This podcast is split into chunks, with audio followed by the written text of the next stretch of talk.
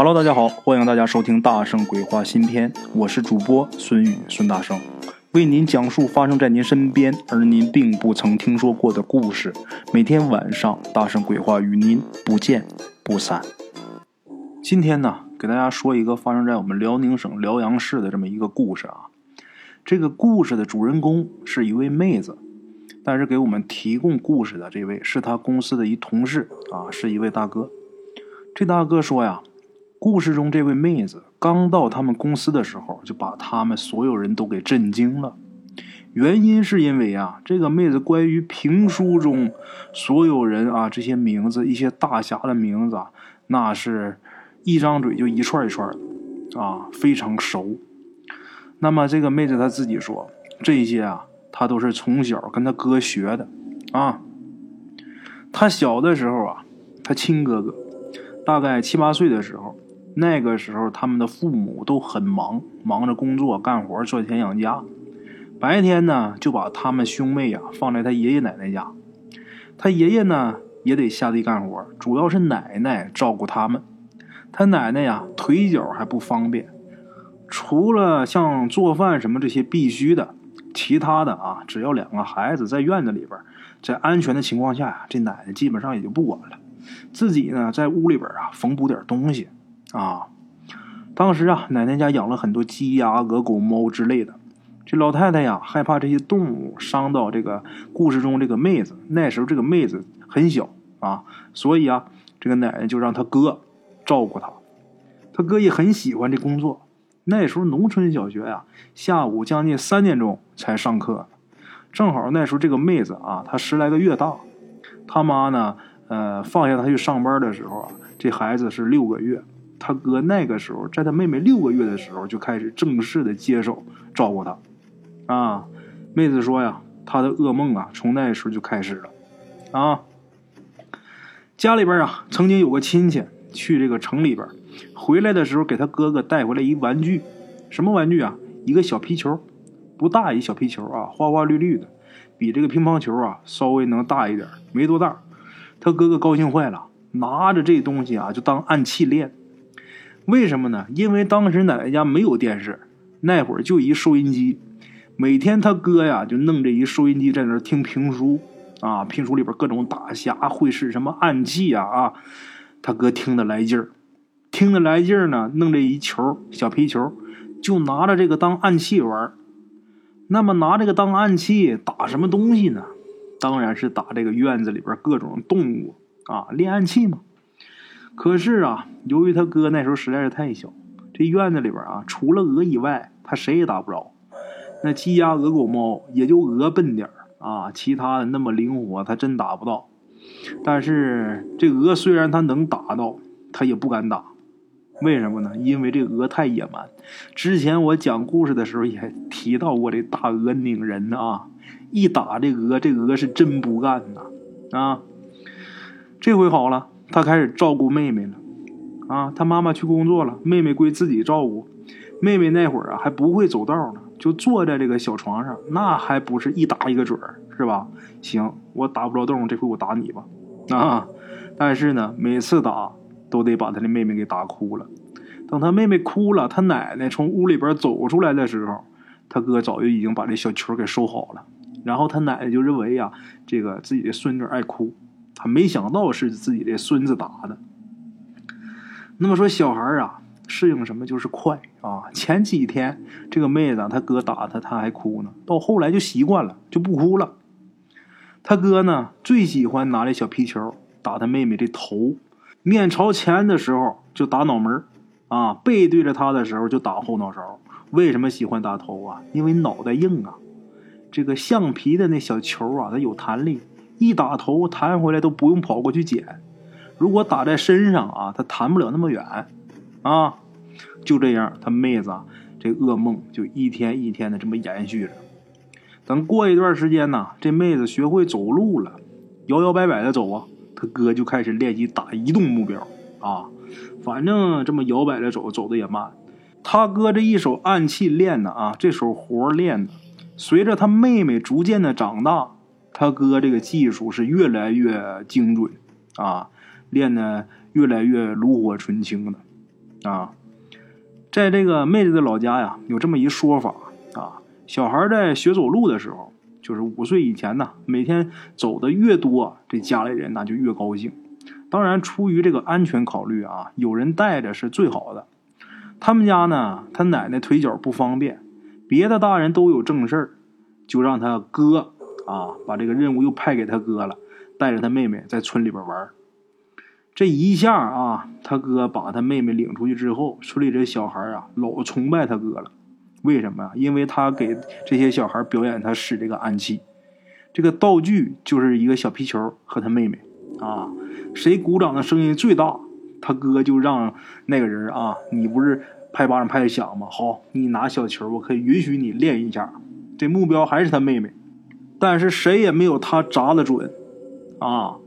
就这么的。没两天，家里边大人就都知道了。这妹子她爸把她哥是一顿暴打啊。可是啊，这么有成就的事儿啊，虽说这次挨打了，但是我也要继续下去。别人家的大人呢，怕惹祸，就跟自己家孩子说啊，绝对不可以拿球砸这个妹子啊。别的小孩啊，最后就不敢砸，只好看他哥哥表演啊。他呢？跟别的小孩说，大家也约定好，回家谁也不跟大人说，啊，这一砸就从两岁多一直给砸到五岁。那么说他妹妹啊，这期间也会说话，会告状了。这孩子他怎么不自己回家跟大人说呢？因为他哥教他的啊，你千万不能回家说，你回家要是一说的话，那就不让我带你出来玩的。那他妹妹从小啊就喜欢跟他哥玩，而且也玩习惯了。而且实话实说啊，这橡皮球啊，打到身上也不疼啊。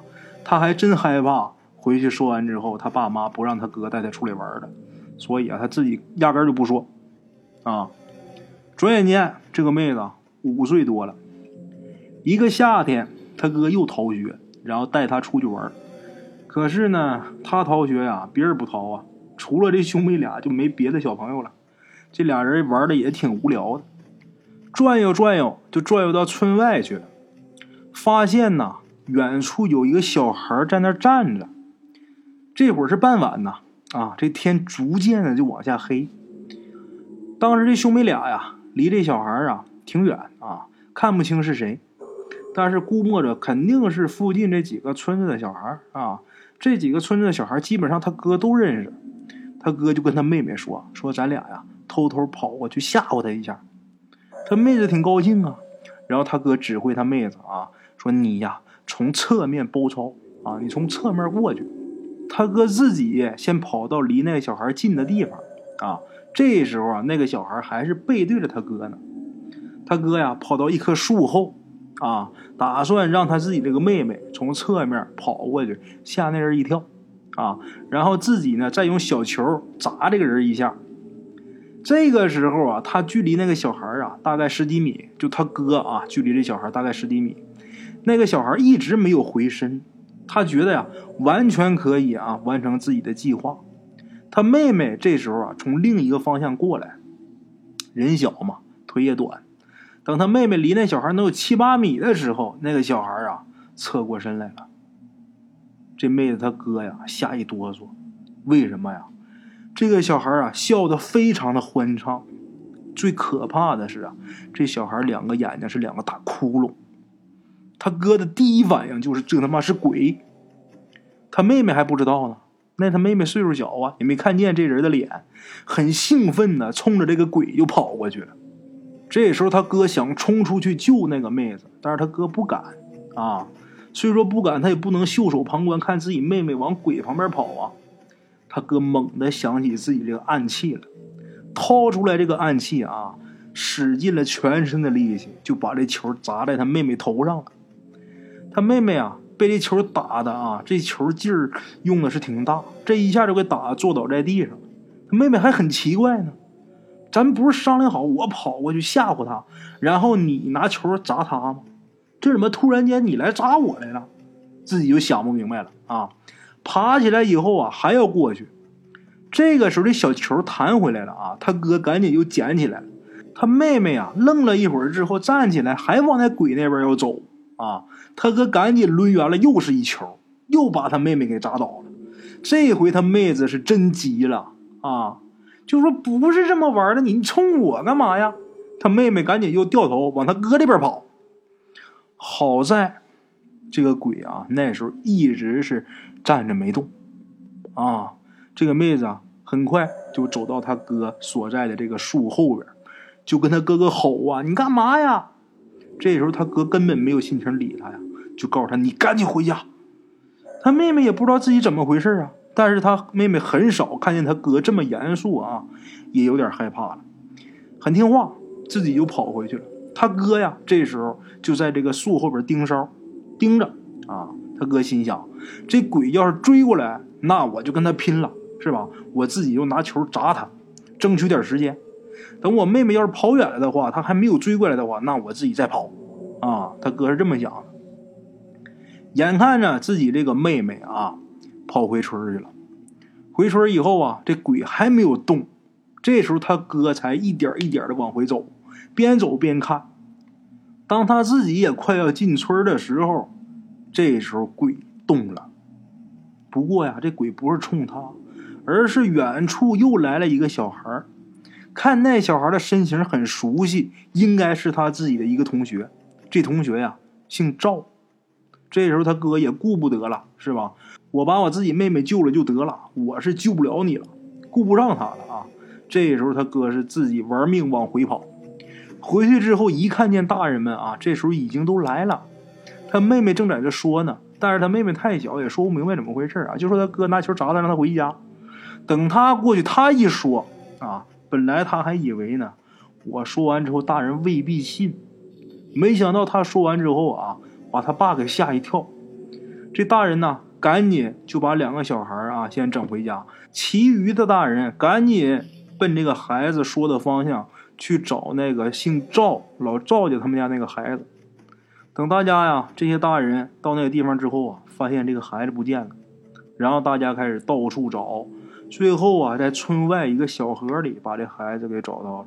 等找到的时候，这孩子早死了。啊，后来呀，他们长大以后，他们家人才告诉他，当年他跟他哥哥看见的那个小孩啊，那个小孩啊，早就死了。是他爸爸小时候，他们村里的一个人。这小孩是被他自己亲妈把眼睛给挖出来之后给活埋了。死了之后啊，闹了很多年的鬼，后来逐渐才安静下来。因为太惨啊，这个事儿，所以说村民呐没有跟孩子说过。这都是他们长大以后了，这才敢告诉他们啊。这妹子说呀，后来那个鬼呀怎么回事？大人怎么处理的？她现在不知道。就即使现在长大了啊，跟跟大人问起这事儿的时候，大人也都是闭口不提了啊。到底这个鬼后来何去何从，还真不知道。现在啊，他哥小时候用来砸他妹妹那小球，现在他哥还留着。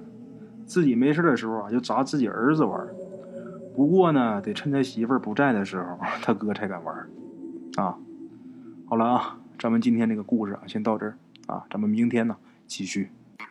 OK，各位老铁们啊，咱们今天的故事呢，先到这里。感谢各位好朋友的收听啊！我的投稿微信是幺八七九四四四二零一五，欢迎各位好朋友加我的微信，点赞、转发、评论。今天呢，故事先到这儿，咱们明天同一时间不见不散。